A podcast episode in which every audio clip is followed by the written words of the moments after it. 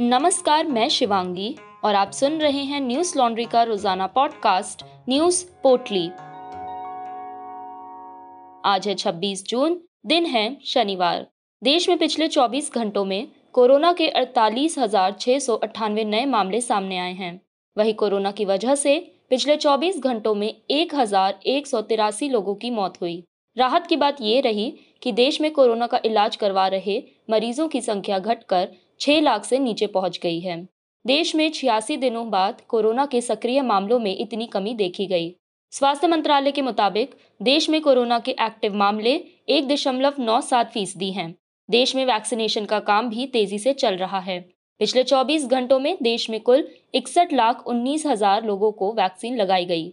इसके साथ ही, देश में वैक्सीनेशन का कुल आंकड़ा बढ़कर 31 करोड़ 50 लाख हो गया है। डेल्टा प्लस के बढ़ते खतरे को देखते हुए केंद्र सरकार ने आठ राज्यों को चिट्ठी लिखी है। केंद्रीय स्वास्थ्य सचिव राजेश भूषण ने आठ राज्यों के मुख्य सचिव को चिट्ठी लिखकर डेल्टा प्लस के लिए पूरी तैयारी करने को कहा है। इनमें आंध्र प्रदेश, गुजरात, हरियाणा, जम्मू कश्मीर, पंजाब, कर्नाटक, राजस्थान और तमिलनाडु शामिल हैं। राज्यों को भेजी गई इस चिट्ठी में केंद्र ने लिखा है कि डेल्टा प्लस वेरिएंट के मामले देश में तेज़ी से बढ़ रहे हैं। ऐसे में कोरोना की जाँच, उसकी ट्रैकिंग और वैक्सीनेशन की रफ्तार और बढ़ाने की ज़रूरत है। केंद्र ने कहा है कि जहाँ जहाँ भी डेल्टा प्लस के मामले मिलते हैं, वहाँ सख्त कंटेनमेंट के इंतज़ाम किए जाएँ, इसमें कोतहाई ना बरती जाए। आपको बता दें कि अब तक कुल 12 राज्यों से डेल्टा प्लस वेरिएंट के इक्यावन मामले सामने आ चुके हैं।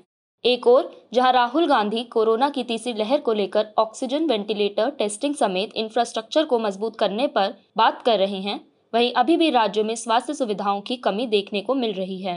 न्यूज़ लॉन्ड्री ने उत्तर प्रदेश, महाराष्ट्र, कर्नाटक और राजस्थान में अपनी ग्राउंड रिपोर्टिंग में पाया कि ज़मीन पर सरकार के तमाम दावों के बावजूद सुविधाओं की कमी है। कई ग्रामीण इलाकों में लोगों की मौत हो गई, लेकिन टेस्टिंग सुविधा न हो पाने के कारण मौत का कारण नहीं पता चल पाया। हमारे रिपोर्टर जमीनी हकीकत आप तक ला सके, ऐसे में ज़रूरी है कि आप हमारा सपोर्ट करें। आज ही Hindi dot news laundry dot com पर जाएँ और हमें सब्सक्राइब करें और गर्व से कहें, मेरे खर्च पर आज़ाद हैं खबरें। महाराष्ट्र में स्थानीय निकाय चुनावों में ओबीसी आरक्षण के मुद्दे ने राजनीतिक माहौल गर्मा दिया है। भाजपा के प्रदेश अध्यक्ष चंद्रकांत पाटिल के ऐलान के बाद आज पूरे राज्य में एक हज़ार स्थानों पर भाजपा कार्यकर्ताओं ने चक्का जाम और आंदोलन किया। ठाणे, मुंबई, नागपुर, पुणे, औरंगाबाद, सोलापुर समेत राज्य के कई स्थानों में चक्का जाम किया गया। भाजपा के इस प्रस्तावित आंदोलन को देखते हुए भारी संख्या में पुलिस बल की तैनाती की गई है। ठाणे में हंगामा कर रहे भाजपा कार्यकर्ताओं को पुलिस ने हिरासत में भी लिया है। इस आंदोलन को देखते हुए कांग्रेस के प्रदेश अध्यक्ष नाना पटोले ने ऐलान किया है कि वो जल्द ही राज्यव्यापी आंदोलन करेंगे। आंदोलन को देखते हुए मुंबई के मुलुंड चेकनाका को छावनी में तब्दील किया गया है। किसी भी अप्रिय घटना को रोकने के लिए सैकड़ों पुलिस कर्मियों को वहाँ तैनात किया गया है। मुंबई के विपक्ष के नेता देवेंद्र फडणवीस के नेतृत्व में सैकड़ों भाजपा कार्यकर्ता सड़क पर प्रदर्शन कर रहे हैं। तो वहीं पुणे में पंकजा मुंडे और परली में प्रीतम मुंडे के नेतृत्व में आंदोलन किया जा रहा है। आपको बता दें कि सुप्रीम कोर्ट ने महाराष्ट्र सरकार के जिला परिषद कानून का आर्टिकल 12 रद्द कर दिया था। कोर्ट ने स्पष्ट कहा था कि जनसंख्या के हिसाब से आरक्षण की व्यवस्था तय की गई है और किसी भी सूरत में 50 फ़ीसदी से अधिक आरक्षण नहीं दिया जा सकता है। सर्वोच्च अदालत ने यह भी स्पष्ट आदेश दिया था कि ओबीसी को 27 प्रतिशत से अधिक आरक्षण नहीं दिया जा सकता। इस संवैधानिक सीमा का पालन करते हुए जिला परिषद में चुनाव करवाए जाएँ। अयोध्या के विजन डॉक्यूमेंट को लेकर आज प्रधानमंत्री नरेंद्र मोदी ने समीक्षा बैठक की।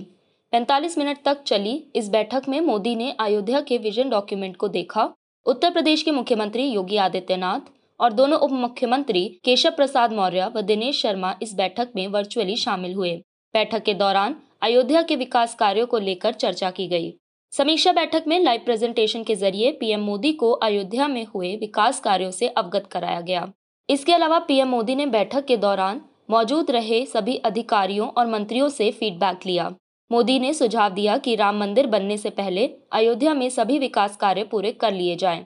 प्रधानमंत्री नरेंद्र मोदी ने बैठक में कहा, कोर्ट, आने वाली पीढ़ियों को अपने जीवन में कम से कम एक बार अयोध्या जाने की इच्छा महसूस करनी चाहिए।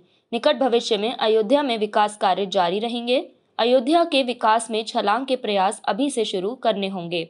अनकोट पीएम ने ये भी कहा कि जिस तरह भगवान राम में लोगों को एक साथ लाने की क्षमता थी, उसी तरह अयोध्या के विकास कार्यों को स्वस्थ जन भागीदारी की भावना से किया जाना चाहिए। उन्होंने इन विकास कार्यों में प्रतिभाशाली युवाओं के कौशल का लाभ उठाने को भी कहा।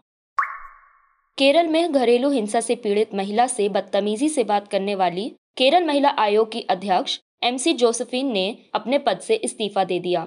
बता दें कि महिला आयोग की अध्यक्ष ने एक शिकायतकर्ता के साथ बातचीत में असंवेदनशील शब्दों का इस्तेमाल किया था। मामला ये था कि घरेलू हिंसा की शिकार एक महिला ने आयोग की अध्यक्ष को फ़ोन किया और अपनी आप बीती सुनाई। महिला ने कहा कि उसका पति और सास उसे प्रताड़ित करते हैं।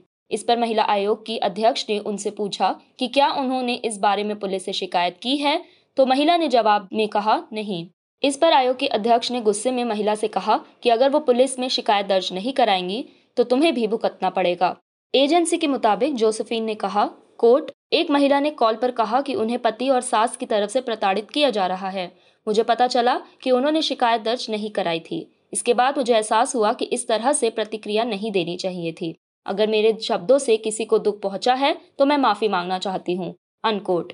जोसेफिन ने बताया कि ऐसी कई महिलाएँ हमें फ़ोन करती हैं, लेकिन हमारी बात ना मानकर शिकायत दर्ज नहीं कराती हैं।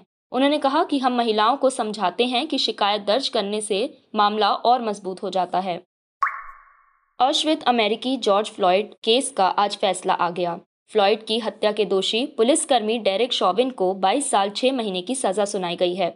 आपको बता दें कि 25 मई 2020 को ये घटना हुई थी और घटना के एक साल 32 दिन बाद ये फैसला आया है।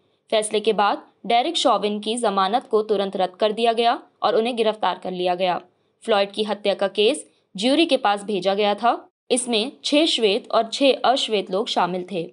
सुनवाई के दौरान ज्यूरी के सामने फ्लॉयड के वकील ने कहा कि डेरिक शॉविन ने जॉर्ज फ्लॉयड की जिस तरह से हत्या की, उसे लेकर कोई बच्चा भी बता सकता है कि पुलिस का तरीका गलत था। हालाँकि डेरिक के वकील ने भी उन्हें बचाने की पूरी कोशिश की। वकील ने तर्क दिया कि डेरिक शॉविन ने सही कार्रवाई की थी और 46 साल के फ्लॉयड की मौत का कारण दिल की बीमारी और नशीली दवाएँ थी। मिनेपोलिस में पिछले साल एक प्रदर्शन के दौरान फ्लॉयड को पुलिस अफसर डेरिक शॉविन ने सड़क पर दबोचा था और अपने घुटने से उनकी गर्दन को 8 मिनट 46 सेकंड तक दबाए रखा। फ्लॉयड के हाथों में हथकड़ी थी, ऐसे में वे लगातार पुलिस अफसर से घुटना हटाने की गुहार लगाते रहे। लेकिन पुलिस अफसर नहीं माने, जिसकी वजह से उनकी मौत हो गई थी। आज के लिए बस इतना ही। कोरोना प्रोटोकॉल्स का ध्यान रखें।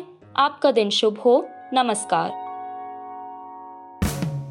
न्यूज़ लॉन्ड्री के सभी पॉडकास्ट ट्विटर आई और दूसरे पॉडकास्ट प्लेटफॉर्म पे उपलब्ध हैं। खबरों को विज्ञापन के दबाव से आज़ाद रखें। न्यूज़ लॉन्ड्री को सब्सक्राइब करें।